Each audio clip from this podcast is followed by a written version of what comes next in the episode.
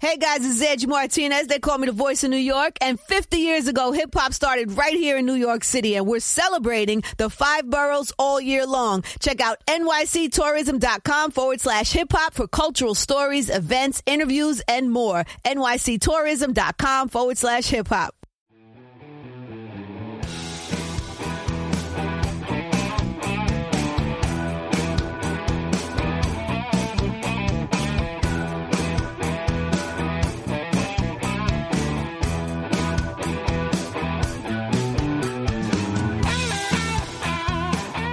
Good morning, good afternoon, good evening, wherever you are in your day.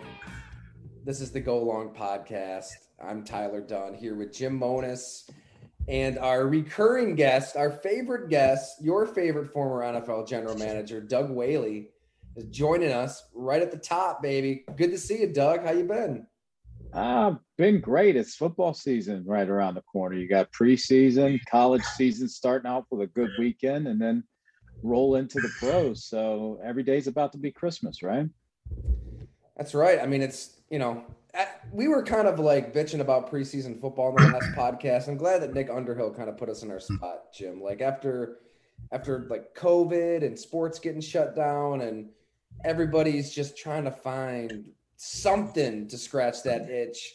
I kind of find myself like liking preseason football and I'm watching that top 100 on NFL Network, which is always pretty ridiculous, but it's highlights of the guys, so it's good to mm-hmm. watch. I don't know. I think it's it's good to appreciate this stuff. And as Doug said, it's not going to end now till mid February. You know, for me, the preseason, like we always talk about, it just if people could just calm down. That's that's where I draw the line. You know, Doug, last week we were saying Zach Wilson. Well, read if you just read, Zach Wilson was a bust. Um, yep. Trey Lance was MVP. Now, after week two, I read where Mahomes doesn't look the same. um, now Trey Lance, you know, he's still possibly MVP, even though he doesn't complete anything or throw accurately. Because I did watch that yeah. game. Hey, Justin Fields, he has some. He's got some things he needs to clean up as well. Oh yeah, these guys. That... you certainly see ability, but in the preseason, it goes from you. Everybody wants to rush to the Hall of Fame talk and the franchise and that's where I can't take the preseason. And, and being now that I've got to be in the media, it's just those superlatives are thrown out really quickly. Great, oh. future, all star. I mean, Hall of Famer. It's like, wait a minute. Justin Fields got his head t- taken off because he couldn't see the overload and the blitz. That's an easy it. read. It's simple. Yeah. That's the type of stuff that you just can't rush, and it's nothing that can be very mm-hmm. few can just step in off the college game and be able to decipher the different defenses and everything that's going to be thrown at them. The other thing the preseason does is it might get Matt Nagy fired tomorrow, and they may try to steal Brian Daboll because um, it was oh. they just saw what a coach can do with Dude, with a good yes. quarterback. With a you know Absolutely. Trubisky's Trubisky's not franchise like we know, but he's also very he's good enough to start in this league.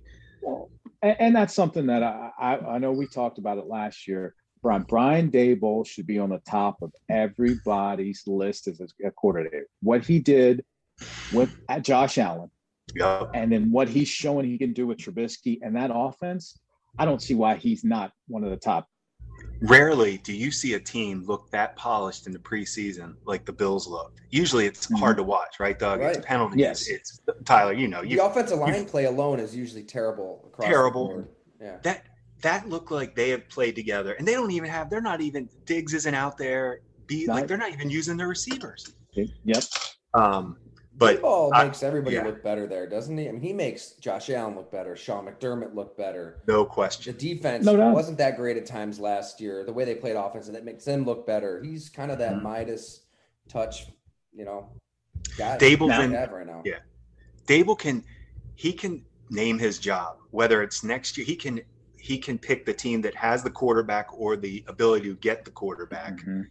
He can probably get total control of the roster. He can name so he, and guess what? If they don't want to give it to him, he's got a great situation in Buffalo. So yeah. he is fine. Just like Bieniemy. Uh, Bieniemy's the same way. Same he way. can he can be very choosy and put himself in a position. Hopefully. Yeah, hopefully he's. I know. I, I yeah, you would think you would think, but for some reason, yeah, he may he may have to. That's true. He may have to take what he's, he's given to him instead of what he's earned. As we know how the hiring process yes, go. Absolutely. And as, as if if you didn't hear me, what is given to him, what yeah, he has not yeah. earned, is what he's probably going to have to take. Right, right.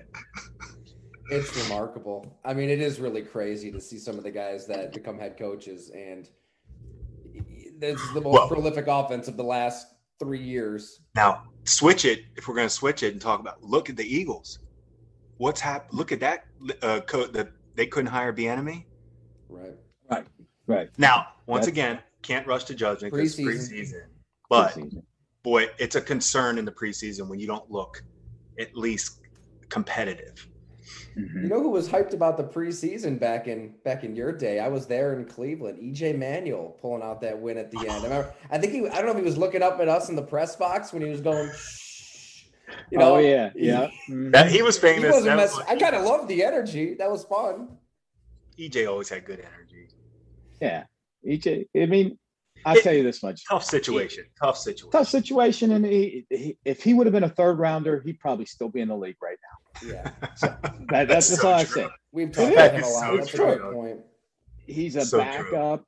spot guy that could probably get you, hopefully, get you 500 for eight to ten games. You don't want him starting for 16, and he could have had a long career. But once you get that first round on you, look like Josh Rosen. Well, Doug, what is uh th- that made me just think of? Uh, I know we're going to be all over the place, but Haskins. Does Haskins have a shot at beating out uh, Rudolph? Not this year. They, not this year. Okay, because they yeah, he yeah, knows yeah. he knows that. Okay, yeah. Trust. You yep. know as well as that. Oh yeah, yeah, The, the the the starting quarterback trust him. The coaching staffs trust him, and he's uh, proven he's five and two as a starter. No, he's I mean, not a bad. I don't. I agree. I don't think he's a bad backup at all. Now, is this ceiling as high as Haskins? No way. But yeah, I told you last they, year I, he didn't. Haskins didn't. I never saw anything with Haskins. I haven't seen it. He's he's shown some pretty good stuff in the preseason. Yeah, I'm, i know. Now, so.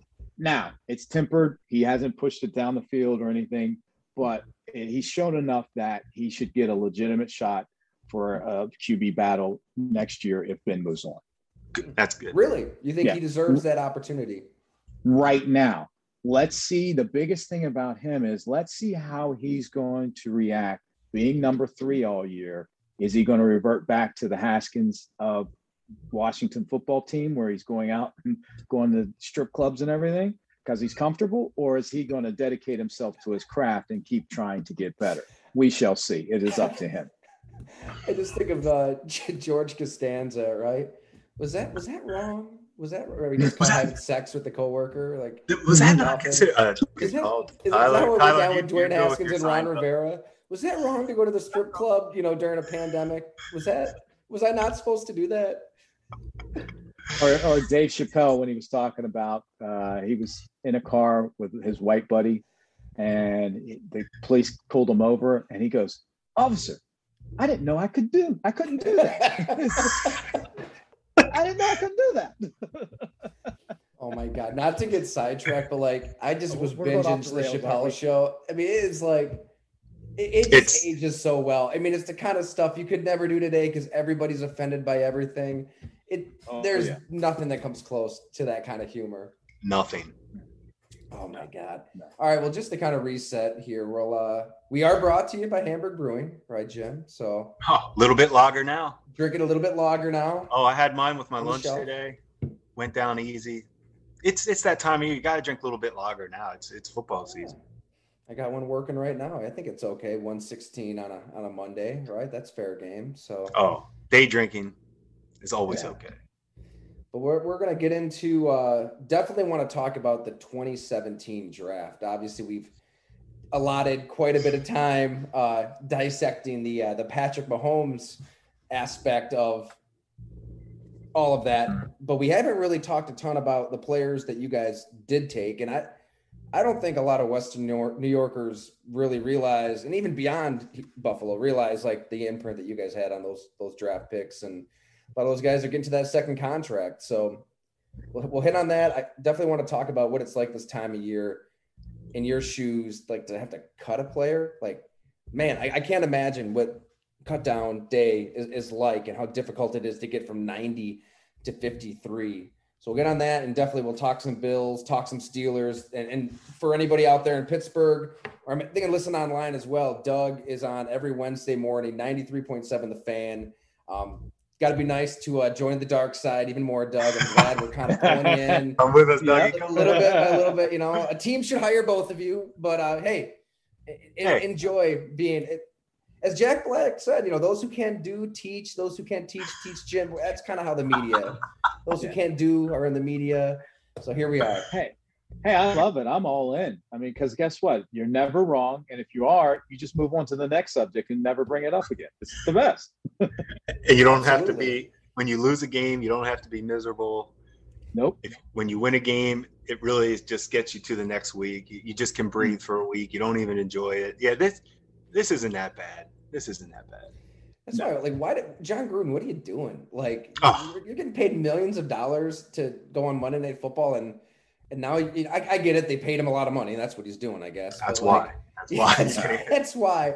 But uh, I mean, he obviously doesn't really know what he's doing. It's just been a disaster. So I don't. Maybe he doesn't well, care. I mean, no. Why would you? You're talking about getting getting fat and happy. I mean, he's got total control. He's making 10 million a year, and uh, it's obviously obvious well, that it seems like the game has passed him by. Well, the best part's going to be he's when he fires Mayock and and then he'll somehow either get another guy in or he'll get more control because mm-hmm. he'll be able to push it off on on Mayock and his oh. however many defensive coordinators he's already fired. Dude, I mean, it's, it's, such a game of survival. I can't imagine it. like that's being it. in your position where it's like I mean, you guys were a part of it as and the, the, the ship wasn't even really sinking for you guys, but it was teetering, you know, seven and nine, eight and eight. But you know, people yeah. are starting to scurry for those lifeboats and the life rafts and mm-hmm you know look out for their own ass. And it's these relationships that you probably thought were really close internally kind of fracture behind the scenes and people are oh, out for themselves. Well and it just shows that a lot of people don't understand that if you collectively win everything else takes care of itself. Now when you don't collectively come together and i hate to use that coaching term row in the of the boat, everybody rowing oh, yeah, yeah, yeah. direction. I hate to say it, but it, it's kind of true. If it everybody is. says, "Hey, listen, we got to win. Let's do everything we can. Look in the mirror. What can you do to help this organization and this team win? Do it to your best abilities. And if everybody does that, then we're going to win. And guess what? Then we get to the playoffs. People get promotions. Coaches get head coaching jobs. The assistant GMs get GM jobs. Everything else takes care of itself but you got to focus on yourself and making your job, doing your job the best of your ability to help the team win. A lot of times it's, oh no, how can I make myself look better and not worry about everybody else? It, it's really wild. Well, um, that makes me think, you know, Doug, I always think about the Greg Roman stuff that went down with us. Mm-hmm. That, you know, when it got a little, you know, when Rex was kind of hitting his limit with Greg Roman and that's always that you know when the head coach is starting to lose that's always a good way for the head coach to say hey i need to do you know that's a way for them usually to save get another year.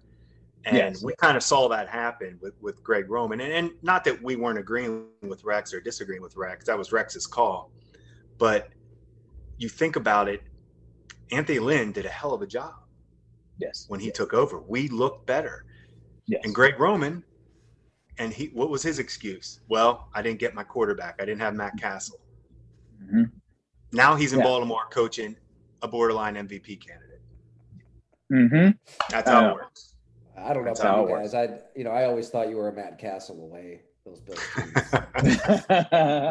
we don't have good so, luck hey. with Matt because we have the Matt Sims uh, preseason. Uh, Tyler put it on Twitter. The Matt Sims when he threw it behind uh, he got oh, turned yeah. around and threw it behind.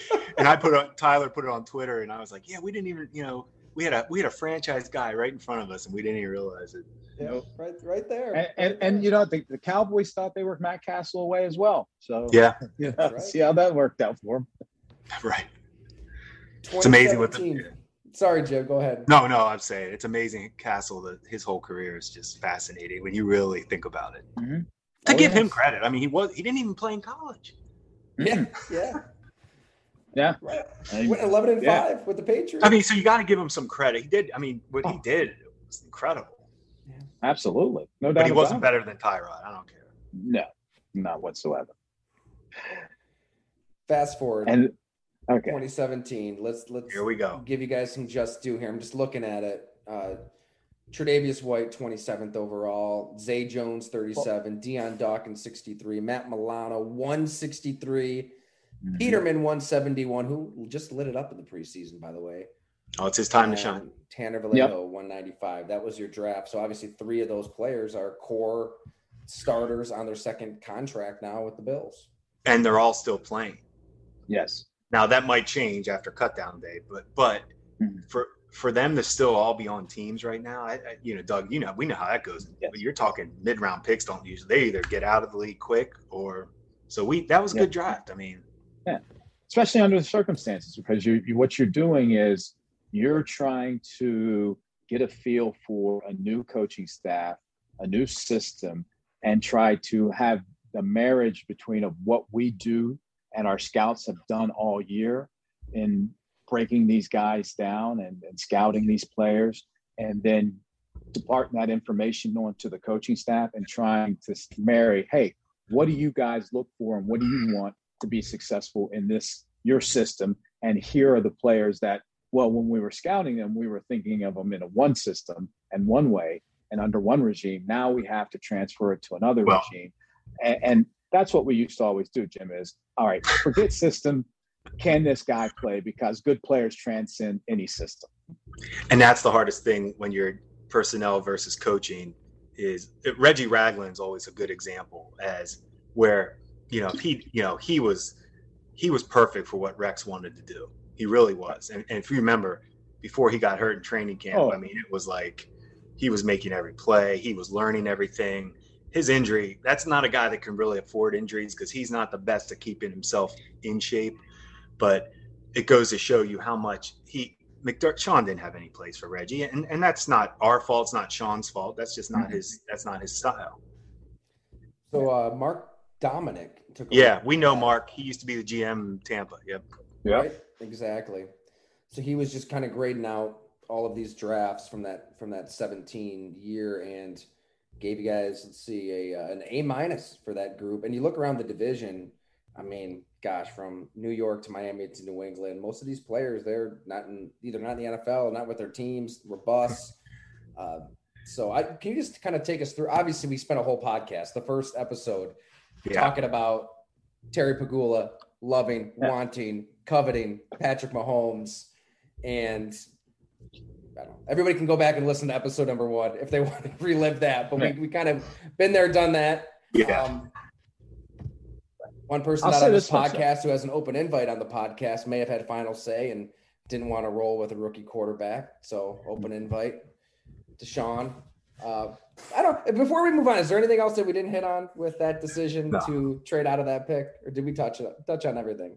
Nah, I think I think that's been touched on. Okay, yeah. okay, but I mean, talk about the next best thing for a franchise to trade down, get another first, draft an elite cornerback in Tre'Davious White, and have that ammo to move up to take Josh Allen the next year. I mean, you couldn't paint a better I would that's, consolation prize doesn't even really do it justice. I mean, that's I think you'd still rather have Patrick Mahomes. That's a pretty good that's a pretty good situation to be in though.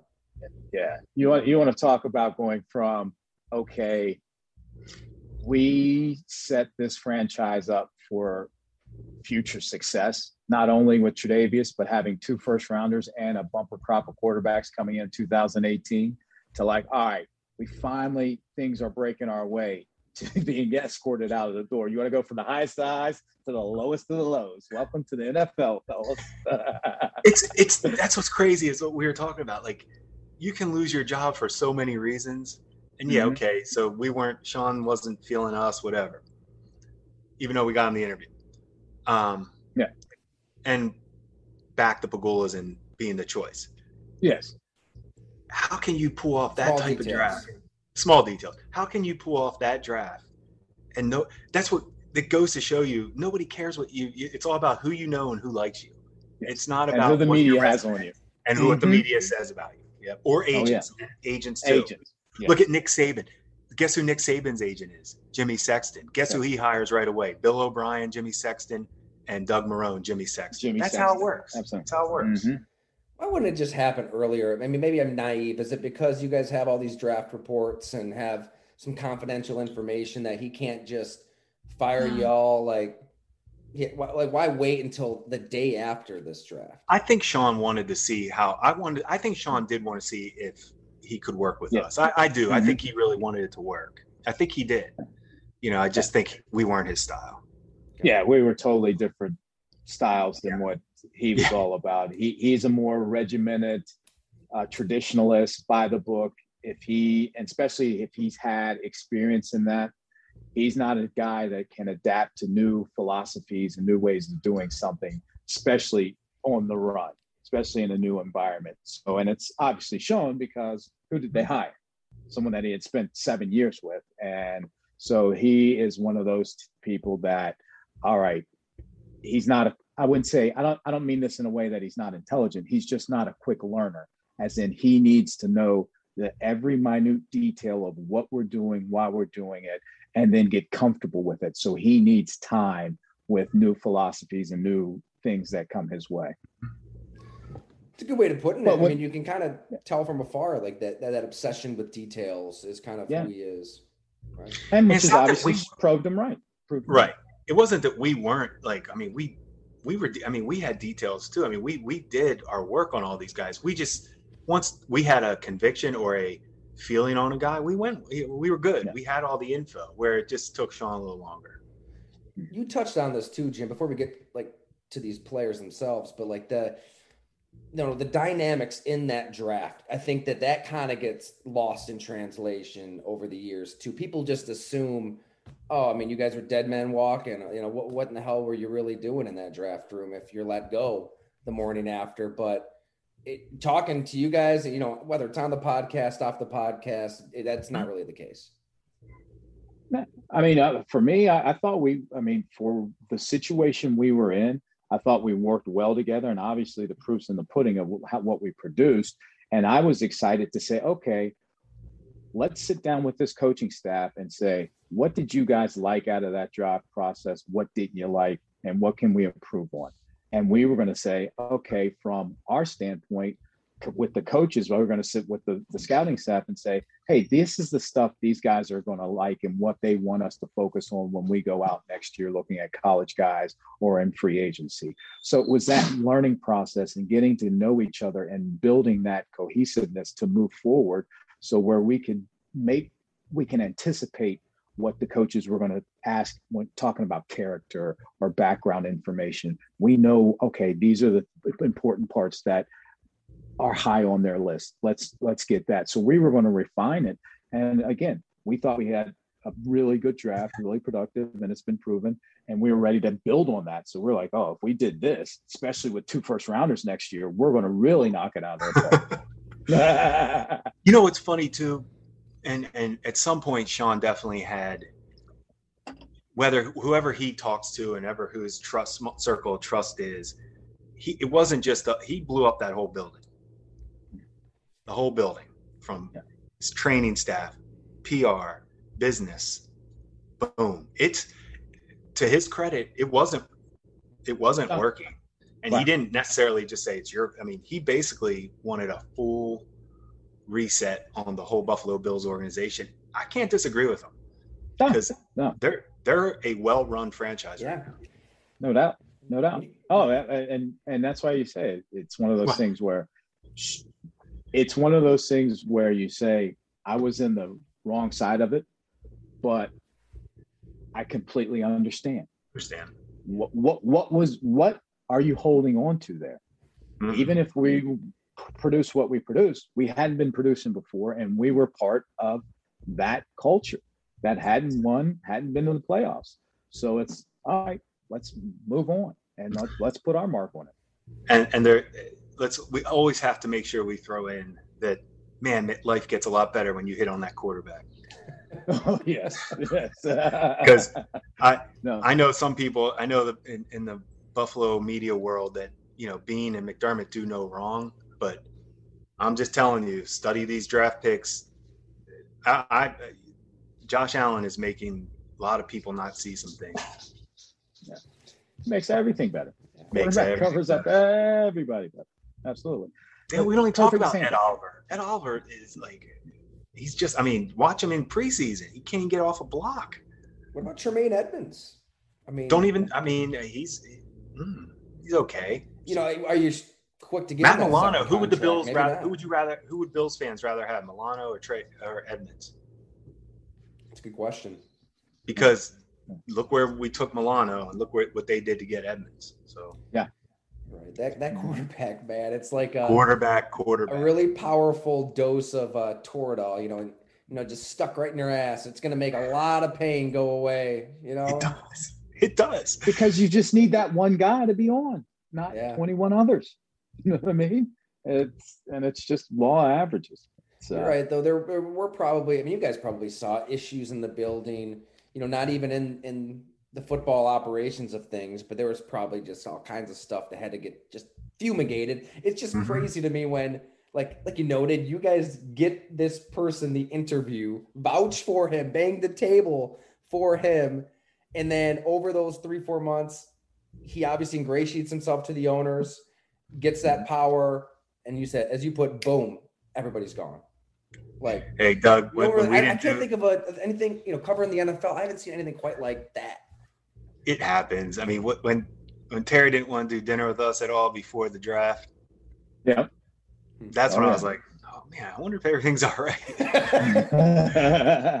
no dinner, no dinner, no dinner. No, I can no tell dinner. you one thing: that was very rare. We, yeah. we had a lot mm-hmm. of dinners with Terry.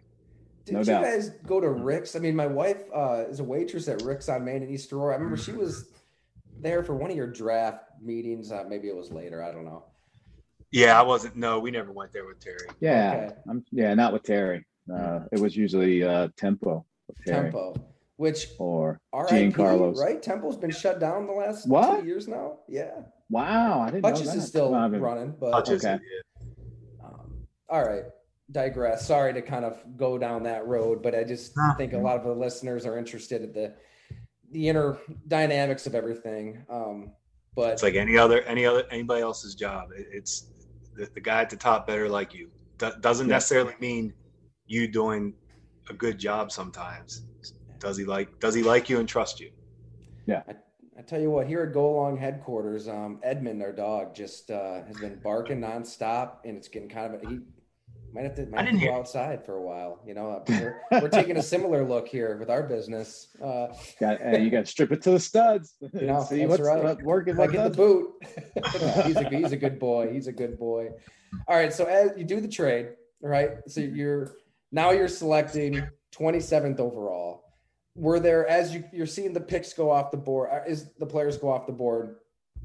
Was Tre'Davious White the target? Did you have a couple targets? Uh, we touched on it here and there. I, you know, maybe Doug can kind of weigh in as well. But like, what, what what's it like when that pick is there, and you know, what's the thought process with with Sean with everybody?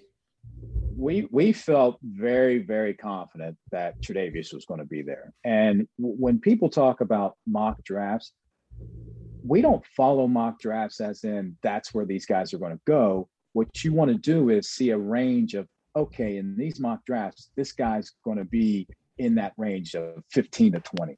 Well, going through all our mock drafts and everything we talked about, we a lot of people didn't have Tre'Davious until late first, early second.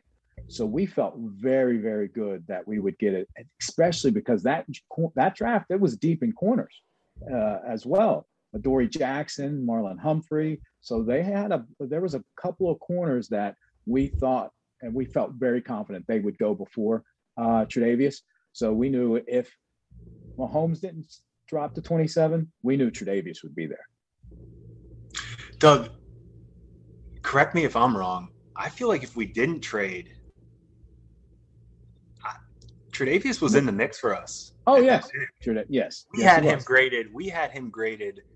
I'm pretty sure we had. I know we had him graded above Adoree and Humphrey. Yes, yes. Um, I'm trying to remember. I'd have to look at who were. The, yeah, who, it was we had him over Humphrey because of uh, Sean wasn't Sean wasn't feeling. Sean didn't feel Humphrey. Yes, he didn't feel because he was a businessman. He didn't hang out with uh, players at uh, Alabama. He was more uh, professional already at Alabama, not going like, to, to, I just remember parties with players. I remember thinking, man, if you don't like Humphrey, whew, this is going to be tricky because this is hard yeah. to find. Guy Humphrey was nasty, ball skills, tough, length, and an NFL professional player at Alabama. Not all of them are, but I mean off the field. He was. He carried himself as a pro. He was there for a reason. Uh, Adoree Jackson, uh, the size was a little concerning, concerning there. Yep. Yeah, and a little tightness, but yep. he did bring that return skills. So yeah, yeah, we like that's him. that. Yeah, we liked him. And then I'm trying to think, but those. I'm the, looking too. Um, Conley out of Ohio State, Gareon Conley. Conley no, yeah, we, we like Trey like, yeah, way we, better. No, we like yeah. Trey better. Yep. So we yeah, Trey was probably our first. I'm, I'm yeah, yeah, we had him. I'm trying to I'm trying to pull it up quick too. Yeah. But uh, so we we like I said, we felt very comfortable moving down, and and that's how we set up our board. So when when we had that idea that we may be dropping to 27, we stacked our board saying, okay, if we move to 27, would we be happy with the 27th stack player on this board? And we were like, absolutely, let's do it. Especially when you add onto the fact that you're, you're getting another first no, rounder in, the, yeah, in the next year. So you add that into the equation when you're looking at that player because everybody says, I like a player. Well, how much do you like a player? Well, I like this player at 27 plus a first rounder. And we like Tre'Davious at 10. So we were overjoyed at 27 plus a first rounder. And it's a good thing you guys didn't take Zay Jones with that first. Well, I told that story, Doug. That remember Zay was. Oh yeah. Because of because yep. of the coach, because we had his coach. coach East Carolina, and I mean, and we were all, and we all and we all liked yeah. Zay. We did. We all liked Zay. Not first round. Our no. scouts, none of our scouts, none of us thought he was a first round player at all. But we did feel okay about him in the second round. Yes. Right, and, and, and the, the, talent was there at ECU. You know, just kind of mm-hmm. just skip through him. Um, I just sometimes the, uh, the mental side uh, of things with guys.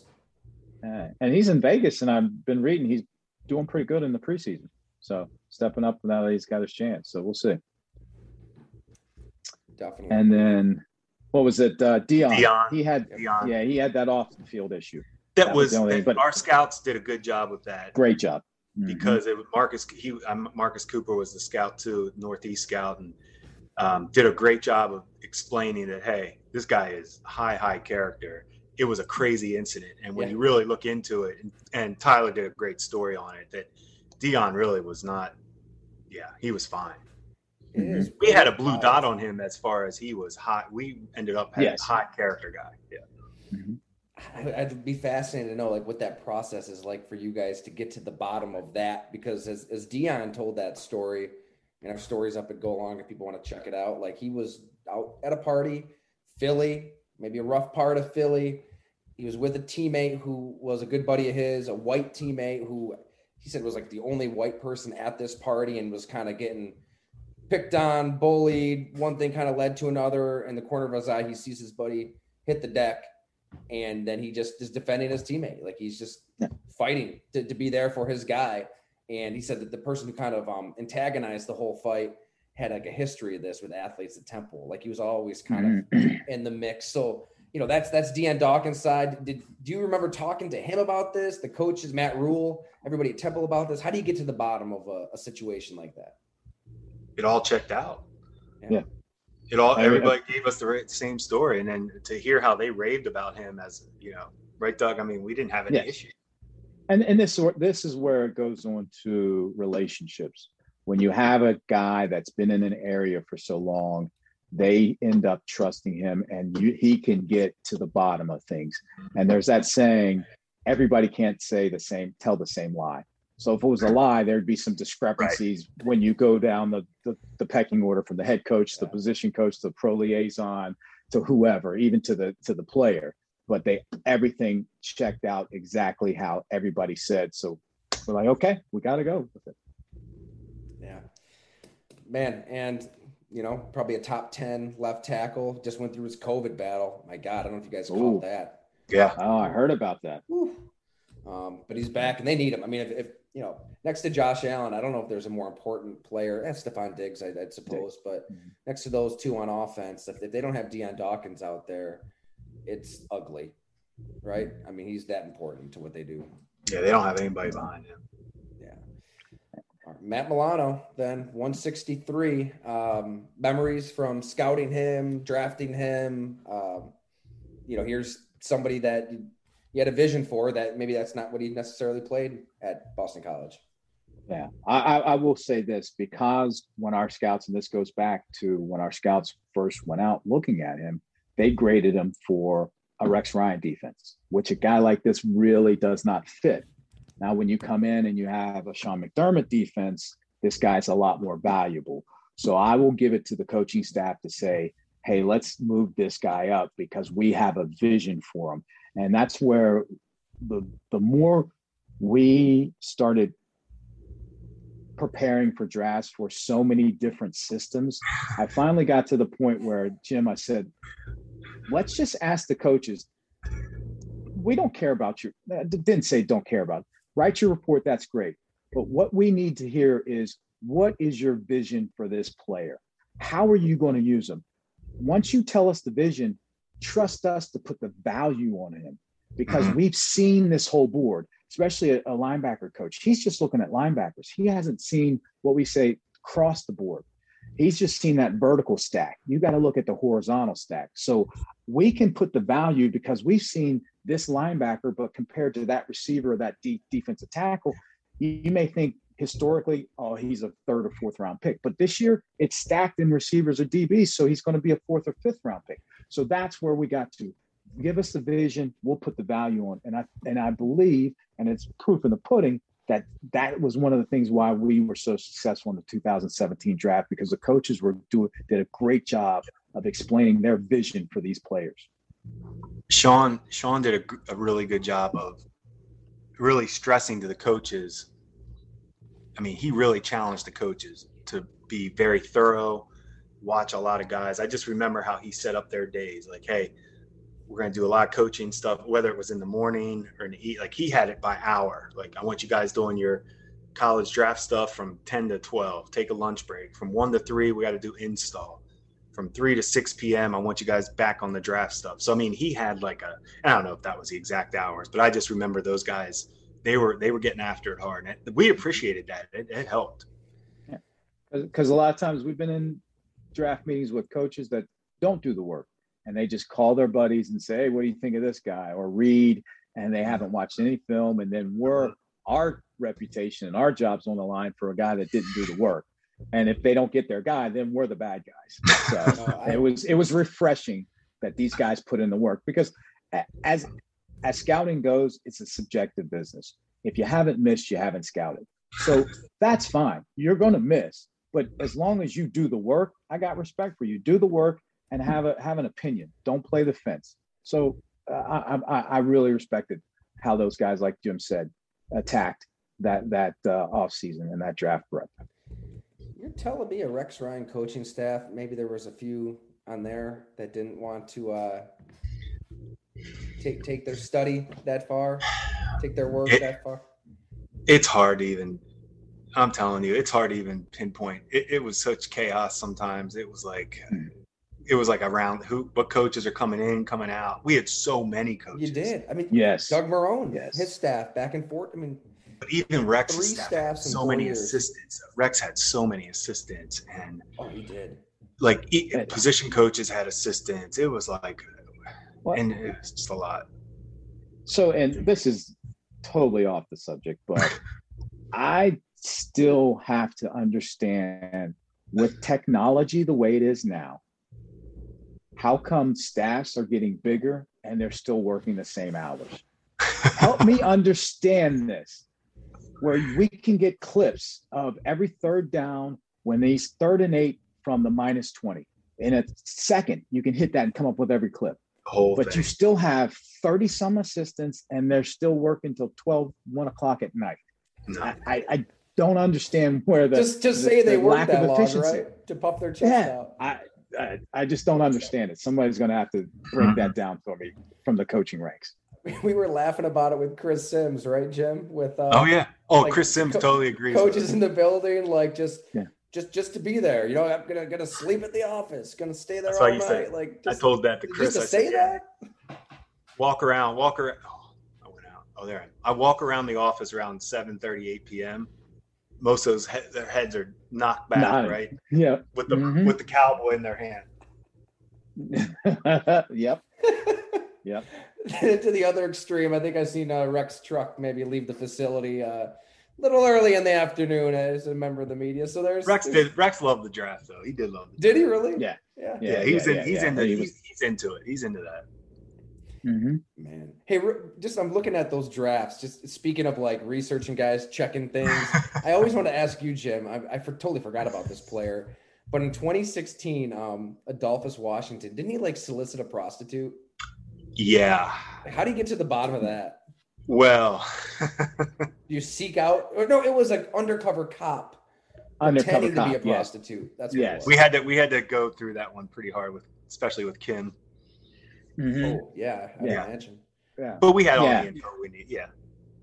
And it was, it was. I mean, the, the the thing that really, for me, swayed it, and it's like, okay, guy did not hide or anything. He's like, yeah, right. I messed up, man. He's like, hey, and he's like, and basically he's like, it's undefeated. What do you expect from me? Sorry, I made, I won't do it again.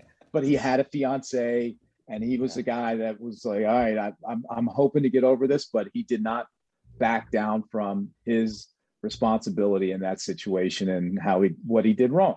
So that to me is a guy instead of saying well this or blaming somebody or well what happened was no it's like yeah man yeah it's the, he goes because he was more embarrassed for that to go out and having to talk to his mom than anything else. So it's like right. yeah, if mama's coming after you and you're you, you don't have to worry about us. So that, yeah, I remember with us, like on the conference call, he was so honest. Like immediately after being drafted, he's getting peppered, rightfully so, all mm-hmm. about this. And it was just, you know, he didn't deny anything and he talked about it. Like it's not like he, said next question. He was pretty open. It was kind of refreshing.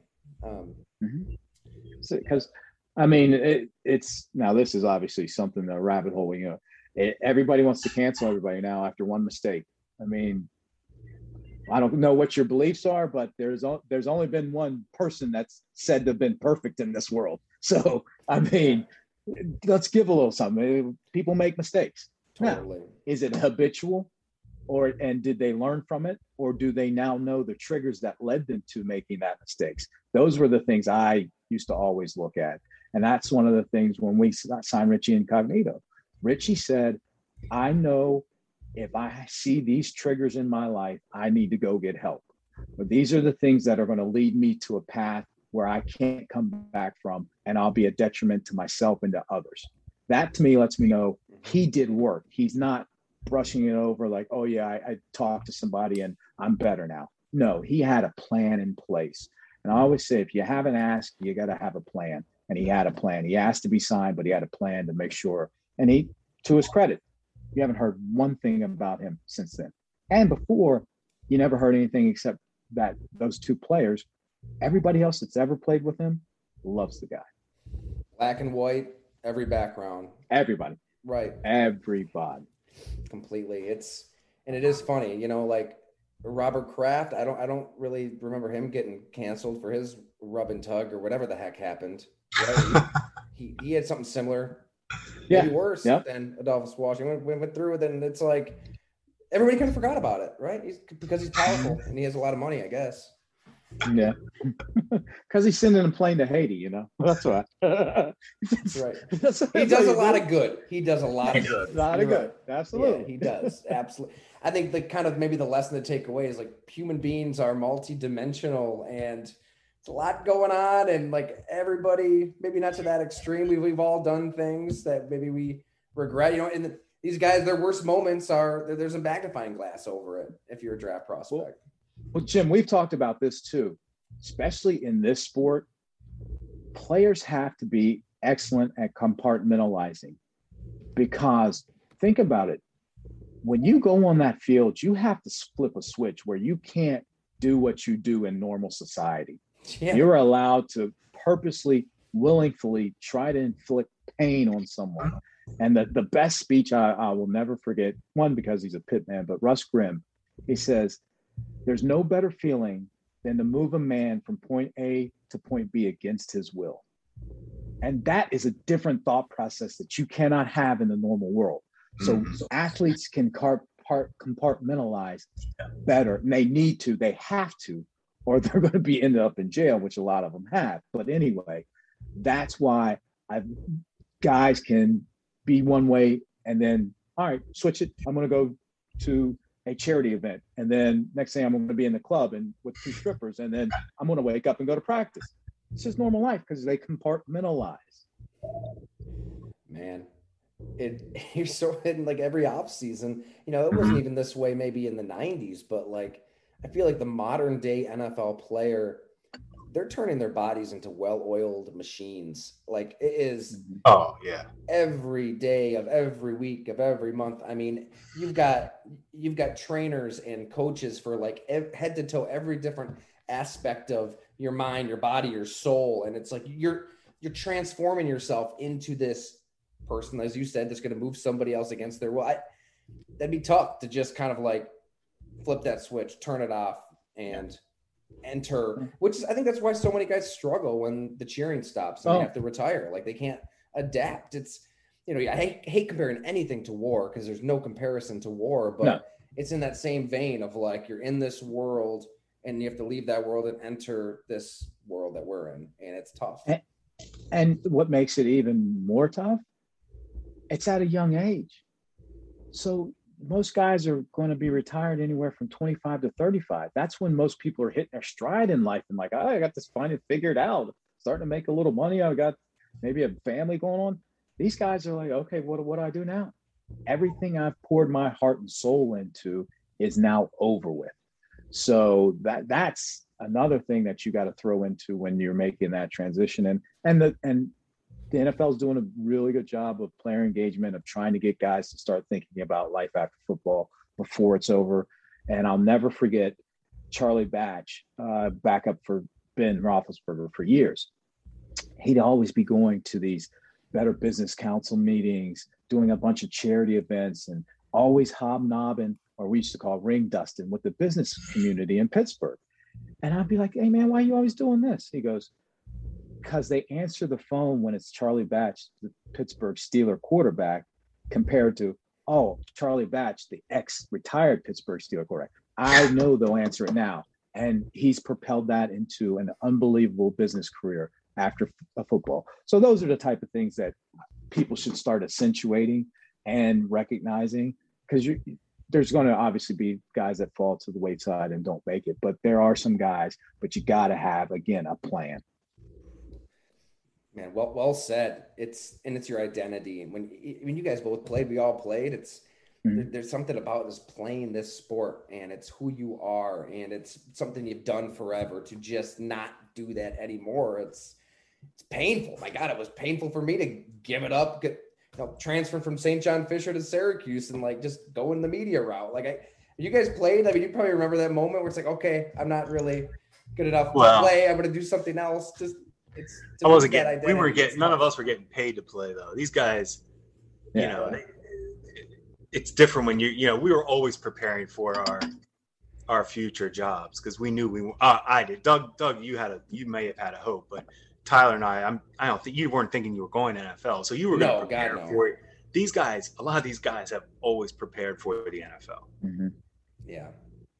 Yeah, yeah. No, I, I'll admit. I mean, I knew it was a big slap in the face. So I had a workout. I think there was one scout from the Ravens and a Blesto scout. And then the Steelers had what we call a local yokel workout. Yeah, yeah, so it'd be yeah. guys from local schools that didn't get on. And here I was, a three year starter at Pitt.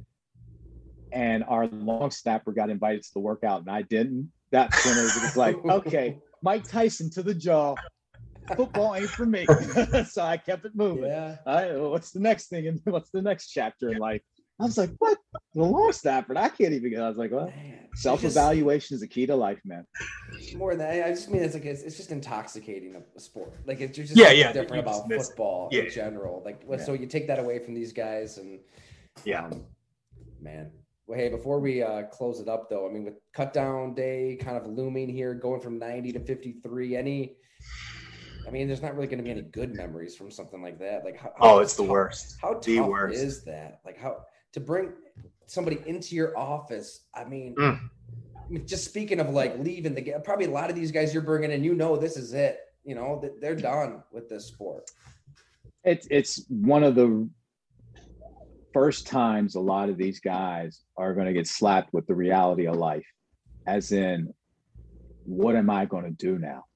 This may, like you said, this is might be my last chance to ever don a, a football uniform on and to crush someone's dream that have been they've been working for it for multiple years.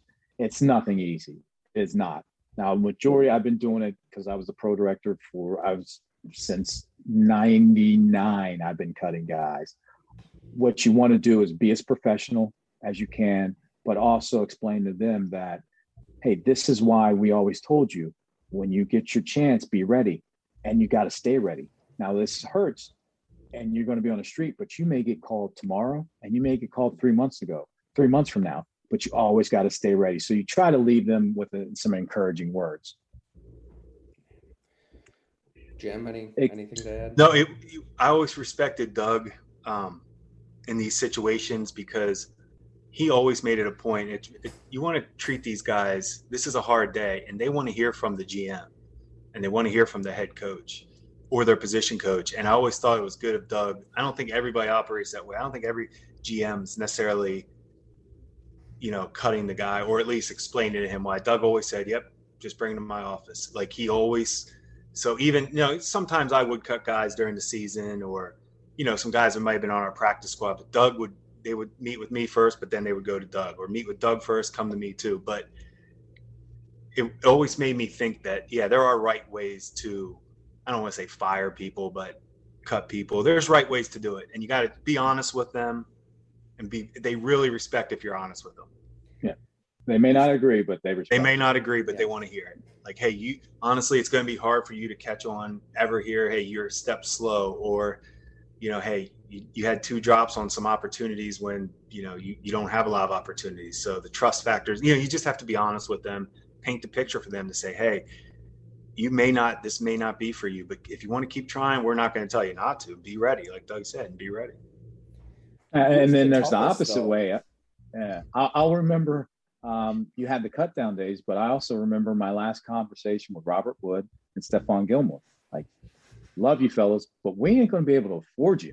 So go yeah. out there and make yeah. your money. And they, they're like, you know, and appreciated because I didn't want them to think that we didn't want them. Mm-hmm. We just knew that what they brought to the table and what they were going to command and where we were as an organization and what we were trying to do, we just we just couldn't afford them. So it, it goes both ways, and they appreciated that as well at the business part. That's the good. Mm-hmm. That's a good. Yeah, you're right. That's a good way to explain. Hey guys, look. yeah, good for you. Go yeah, they. Once again, they're like, okay, we get it. See it. I, and real quick too, I had a story on Chris Hogan up. Uh, oh yeah, morning. I mean, you guys kind of.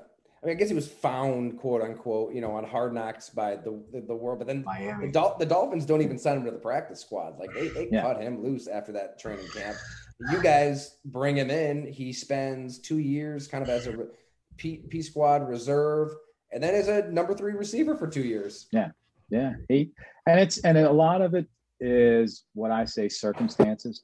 There's guys with talent, and if they're in a different circumstance, they don't get a chance to get their footing. He was in a position with us, and where we were as a team, to be able to show what he has and get his footing. Footing. The circumstances weren't great in Miami, but they worked perfectly here when we were in Buffalo.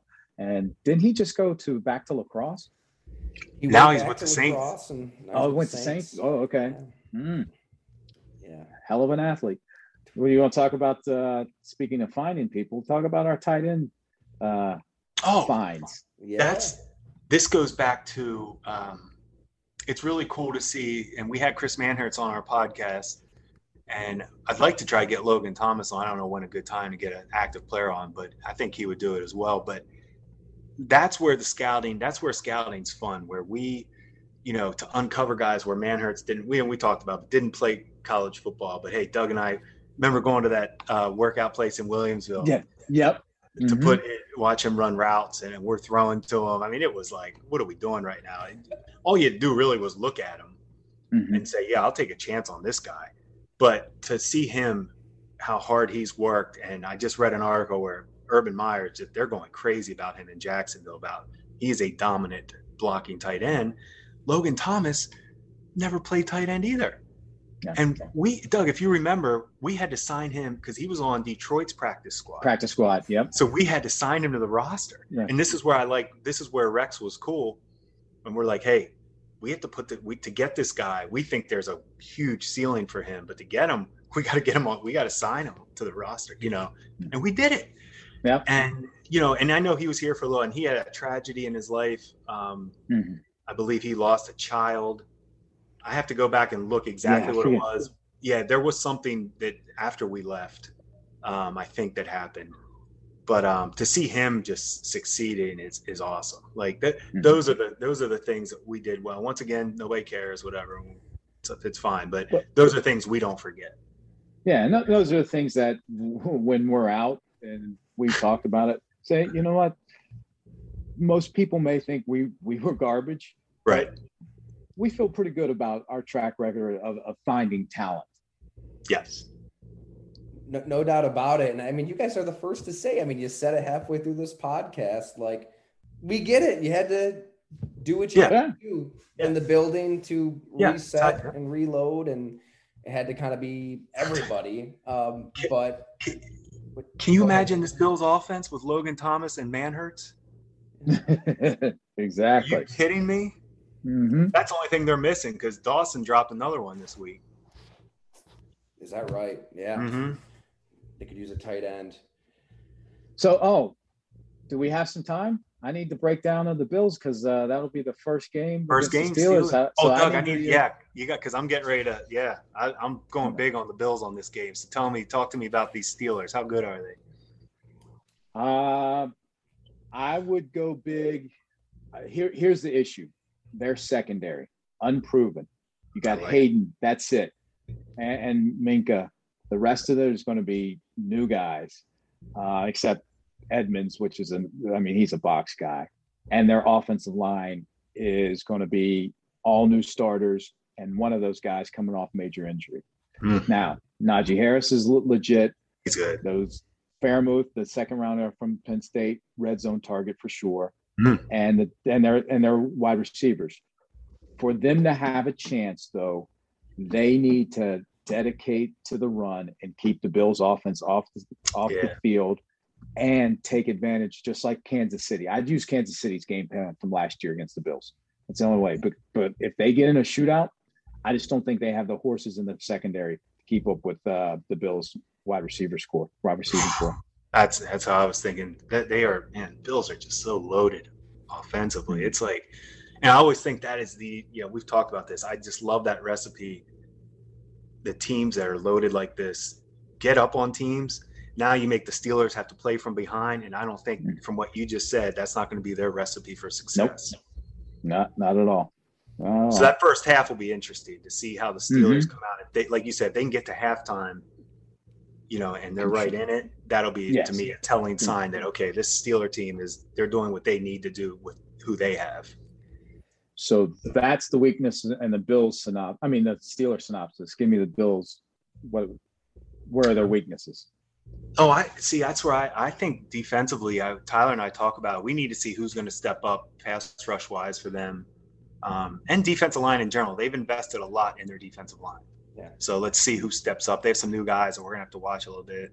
I know uh, NFL Network did a thing. I think um, the Iowa defensive end, Espenza, Espenza, J, J, AJ or something. AJ, I always say his name wrong. Um, but you know they're looking for big things from him, so they're looking for some guys to step up. Is Oliver going to step up? Is he going to step up? The Miami defensive end they drafted in the first round this year, showing some signs here early. So I think for the Bills, um, I'd like to see them. Well, you know what's funny because now you're saying this, the Steelers want to run the ball. Bills defensive line necessarily. I mean, that wasn't a strength strength of them all the time. So that'll be interesting. That'll be where the Steelers might be able to. I'm sure that's what they're going to try to, like you said, just run the ball, keep it away from Josh Allen. And, So I think the defensive line is what I'm keeping my eye on for the Bills. So secondary for the Steelers and defensive line. Defensive line for the Bills. Yeah. Those are the two units that are going to be under the spotlight this first. And, and when I say that, Doug, only because they've invested first round picks, 2nd round mm-hmm. picks, free yes. agent signings. You know, that's why I'm watching these guys because they've invested a lot in it. So they must have their concerns too. Mm-hmm. Why doesn't Ben Roethlisberger to me though? It's like he's the same guy. I don't know. He, he does look. He does the, look. The, the pump yeah. fakes and the way he just kind of like trots around and you know he goes left to right and just shugs guys off and no. I don't know. He just seems like the same player. I tweeted that, and I, I, am not a big tweeter, but I'm starting to get into it because of the media.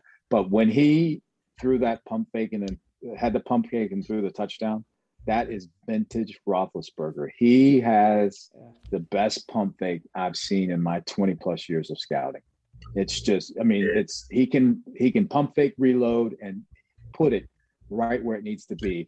And that's the the ball placement after a pump fake, he is just that's one of his unique skills, and a lot, a lot of people can do that. Because you got to know there's not a dude barreling, you know, from your blind side to take you out to have the time to pump fake. Like it takes an awareness. I think a lot of quarterbacks aren't going to pump fake because they think, "Oh crap, there's somebody breathing down my neck." To pump fake, reload, feet get your feet set or even not even be able to get your feet set and then put the ball where you want it to be. Yeah. And there's a difference between accuracy and ball placement.